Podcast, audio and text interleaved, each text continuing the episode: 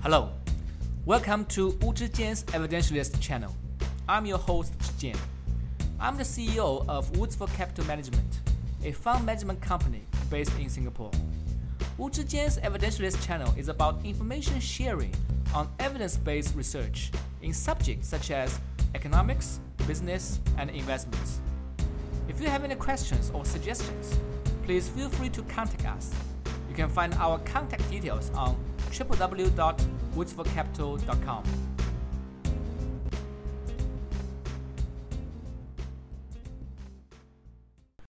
Good morning. Welcome to Wu Zhijian's Evidentialist Show. Today, my guest is Mr. Randall Peterson, Professor of Organizational Behavior at London Business School. Prof. Peterson teaches executive education and MBA programs on leading teams and organizations, high performance teams, leadership assessment, and interpersonal skill development. In addition, Prof. Peterson is the academic director of the Leadership Institute. His current research activities include investigating leading diverse teams, how CEO personality affects top management team interaction, leadership transitions in organizations, conflict management in teams, and the effects of member personality on group interaction and performance. Today, our subject is the upside of narcissism. Generally speaking, narcissism is a negative word. The American Psychiatric Association defines narcissists as those who maintain grandiose views of their self importance. Narcissism is used to describe those people who are extremely overconfident about themselves to the extent that they can't help but to love themselves more than anyone else. Take the President of the United States, Donald Trump, for example. When he calls himself to be the second greatest president in the history of the United States, just after Abraham Lincoln, a lot of people would call that narcissism. So, how can narcissism be a good thing for an organization? How can a narcissist be a good leader or team player? Does narcissism help us to achieve better goods? These are the questions that we will discuss today. So, without further ado, let's get started. So, your research divides the narcissists into uh, two broad categories uh, communal narcissist and agentic narcissist. So, can you please share with us the definition of these two different narcissists and explain the difference between the two? Yes. So, narcissism generally is, as you say, a grandiose view of yourself, extreme overconfidence in yourself. But two of the main forces in the world, um, according to cultural psychologists, are agency and communion. Agency, what I get done, the things I ha- make happen, and communion, the things that bring us together uh, as a team. You can think of it as almost yin and yang. They are at one level seemingly opposite, but actually they work well, they can work and do work together. So, an agentic narcissist is a narcissist who uses agency, what they claim they do, and a communal narcissist is gets things done by supporting other people. So both are focused on overconfidence, both are about getting lots of things done. It's either I do it myself or for an agentic narcissist or for a communal narcissist, it's I do it through other people by supporting other people. The concept of communal narcissist uh, is very intriguing uh, because we know that narcissists comes with the notion of self-centered. Uh, as a narcissist will love no one better than himself. On the other hand, um, communal refers to teamwork, community, and helping each other. So these two words seem on the exact opposite sides of the spectrum. So how can a narcissist be communal? Can you give us an example of a celebrity or leader who is a communal narcissist? Yes, you know, as I, as I said, it, narcissism is about that overinflated ego um, and getting things done. It's a, it's a, the the distinction here is on how they approach getting things done. So a communal narcissist uh, says, you know, I'm going to get things done by helping other people. I'm going to change the world by helping other people by making sure that things happen for for others. So probably in the popular domain, Um, some people have said, for example, some people like a, a person like Oprah Winfrey could be classified in this way. She spent, you know, her whole career uh, and is probably the best known individual, certainly in in much of the world, uh, for helping other people. And so I would say that she would be the kind of person you would think of. They're not necessarily. We think of narcissists as somehow a bad word, and it is. They're willing to break the rules. What my research shows is that they don't necessarily follow the rules that everybody follows, but they do help. So I will help other people, uh, even if I have to break the rules or do things in a very different way. In the political domain, there are a number of uh, well known uh, politicians historically who have been kind of of this ilk as well. So, probably the most high profile one of, historically, if you look up the Prime Minister of Portugal from 1932 to 1968, Salazar, um, he was a dictator, but he always wanted to do what was good for the masses. So he achieved universal literacy. He brought Portugal into NATO. He brought them into the European community, um, and so on and so forth. A lot of things that were good for the masses but he was no Democrat, and he was no he wasn't interested in um, doing things in a kind of the standard and acceptable ways. He was going to do things on his own terms. So I think there's a couple of examples of people you could think of as communal narcissists. I mean, it's interesting you uh, brought up this uh, example of the ex uh, prime minister of Portugal, uh, which reminds me of uh, another figure in Singapore. Um, the ex-prime minister of Singapore, Lee Kuan Yew. A lot of people yeah. would uh, say that uh, uh, he is a very strong figure, not necessarily the most democratic type, but uh, uh, when he was ruling the country, the country went through a dramatic change in terms of quality of life and in uh, all aspects. So, would you also call that kind of example as a communal type of narcissism based on the results? And, you know, he has been somebody that has been mentioned also as a potential communal narcissist for exactly that reason. You know, the risk of someone who has absolute control is you're subject to what they want. And if it happens to be a benevolent dictator or a communal narcissist, it's good. If they don't happen to be, it's not good. That's the risk. But you're right. Um, he was someone who didn't play by the standard rules but did things for the good of the many and achieved some pretty great things for Singapore. So just now, you know, in the example that you uh, mentioned, it seemed that uh, we more or less qualify someone uh, as a communal narcissist based on the result that uh, you look backwards. For example, after 30 or 40 years, do you think that we can identify a communal narcissist uh, in advance, or actually it can only be told or identified uh, afterwards? I think you can identify in advance. If you say to yourself, gee, what they're doing is good for people, but they don't follow the rules, then that's probably a communal narcissist in the in the present. Um, if following the rules is not on their agenda, but they seem to have the right values, then then that's a possible communal narcissist right there in front of you. Do you think that uh, this label of uh, communal or agentic narcissist uh, is fixed for a particular person? So, for example, if one is an agentic narcissist, will he always be an agentic one for his whole life?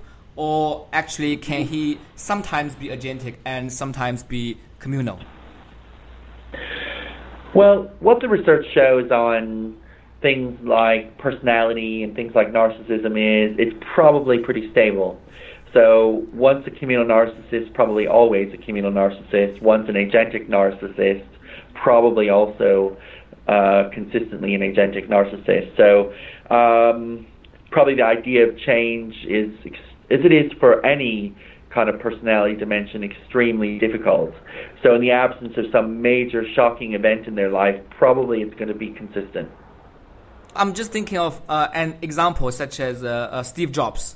Let's say uh, he is a typical uh, agentic narcissist, But then, you know, let's assume he makes a huge donation, uh, $100 million to Africa to help the poor. Would that action make him a more communal narcissist? Well, maybe. I mean, he's a well-known agentic, or was a well-known agentic narcissist, and you have to really step back and say there are lots of reasons people give money. So, you know, even agentic narcissists give money basically to show the world how amazing and fantastic they are, as opposed to I want to actually really change the world. And if you think about, uh, for example, Donald Trump's presidential campaign, he claims many big contributions that some people question whether he'd actually given, but he wants to claim credit for it. And in the in a Steve Jobs kind of a case, we don't know exactly why he gave the money, but we do know his tendency, certainly at work, was much more agentic than communal. Uh, in this case, I'm just thinking, right? Let's say uh, if someone who is, you know, commonly perceived to be an agentic narcissist says one day, you know, I've got a revelation. I want to change. I want to become a better person. Uh, I want to convert myself into a communal one. Um, maybe by you know donating or doing some uh, charity work. Is that possible, or, or actually because you know just now you also mentioned that uh, most people they are quite stable in terms of whether they are agentic or communal. I mean, is, is there any hope for this agentic one to be converted to a, a, a communal one? Well, um, I, you know, it's a great question, and I think if I go if you go back to of what I said, it's about whether there's a major change, revelation, shock in their life. So what you will see is sometimes uh, agent, agentic narcissists may have a shock in their life, and this is where I don't can't give you a definitive answer. For example, on Steve Jobs, but his behavior uh, became much more communal after he had the cancer diagnosis, and he realized that his life was probably not going to be long. And it's that kind of shock that can genuinely change people. And maybe it is possible he went from agentic to communal uh, narcissism at that point. Um, that's an that's an answer we can probably only get, you know, if we could still speak to him about what was really driving uh, a lot of the money and such that he was giving at that stage. But yes, if you were to have a major change, revelation, personal epiphany, it could change you, but it would take that, not day to day life. And uh, when we talk about communal, so uh, we know that uh, in reality, um, it could mean a lot of things. For example, almost all societies are divided. Um, in the U.S., you have left, right. I'm thinking, you know, of the example of Donald Trump. When he talks to his uh, core supporters, such as those uh, uh, white supremacists, or the alt-right, maybe they would regard him as a communal narcissist because they think that he, uh, you know, talks to them as one of the best candidates. Is that possible in your uh, theory uh, framework? It is possible, and it's something I've thought a lot about. Um, so it would really define on for whom is he a leader. And if you're a white supremacist and you don't consider people who are not white uh, to really not be American, then that you could reach that logic. Now, from my point of view, that's a bit of twisted logic, because of course the United States is not entirely white. It never has been, and you know, not by any stretch of the imagination. It has always been a uh, you know multinational, multi-ethnic uh, country a very diverse country from the very beginning. And so I can't, I mean, from my point of view, can't see how you would consider that uh, communal narcissism. But you'd have, the key thing is you'd have to be, believe that non white would be non American, really. Like you said, if you try to twist logic uh, by defining the community as a uh, smaller and divided community rather than the broader sense of America, uh, then arguably you can call someone in his own small group as a communal narcissist. Yeah, You might be able to do that. Although I would say specifically in Donald Trump's case, he does try to he doesn't he doesn't do what he does by empowering other people and helping other people. He does what he does by doing it directly, which is agentic narcissism. You also mentioned uh, in your research uh, that uh, there are a few upsides of narcissism, including clear vision, confidence, ambition, and charisma. So, a narcissistic person could be appealing to the mass population during difficult times when people need strong leaders to give them confidence and hope. Would you say that it is always better to appear confident in whatever situation? Does it mean that bluffing pays off more than being cautious and prudent? An excellent question. And yes, confidence and agency are part of the leadership expectation and leadership equation. So we expect our leaders to be agentic, which is why that communal narcissists don't generally make it to the top of organizations or make it to the top of the political chain. It they tend to be again they're working through other people so they don't end up in the leadership role. So is it better to be confident? Yes. Can you have too much of a good thing? Confidence? Probably. Um, you know, is it better to be bluffing than be cautious and prudent?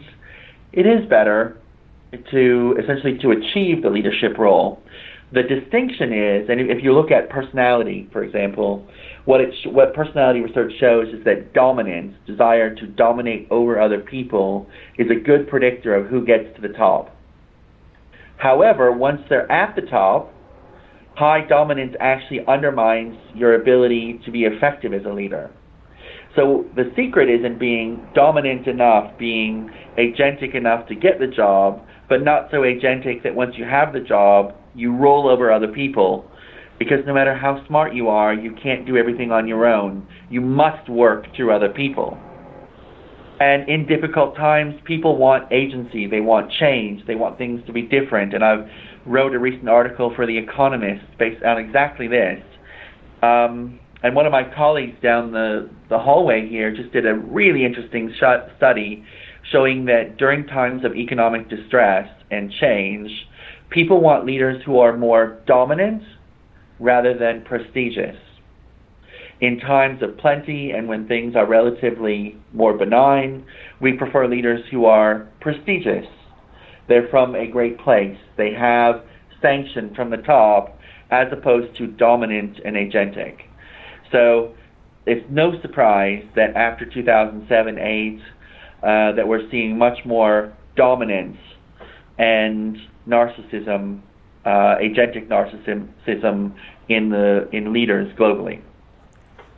Is there a danger that, uh, uh, based on these human traits, we might end up choosing a uh, ignorant leader? I'm just thinking that you know sometimes maybe a leader would just tell you everything will be fine. I will fix this. I will get it done uh, without knowing what he's talking about. But because he appears very confident, uh, then you know he gains uh, the trust and support of some people.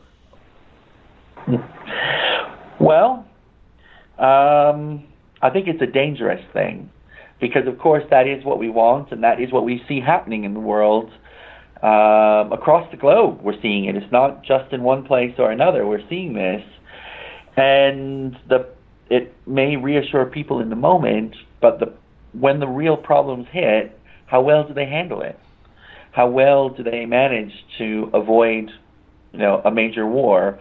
Now, the last time the world was in this state was in the 1930s, and it ended up in the, you know, biggest global war in, you know, in the history of the world.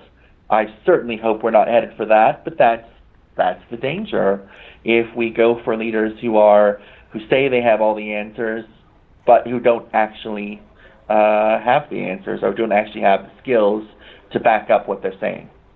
My problem with uh, this kind of uh, incentive mechanism is that it creates enough incentive for enough people to try. Because as you shared with us just now, uh, in any organization, if you really aspire to rise to the top, you have to be agentic narcissist.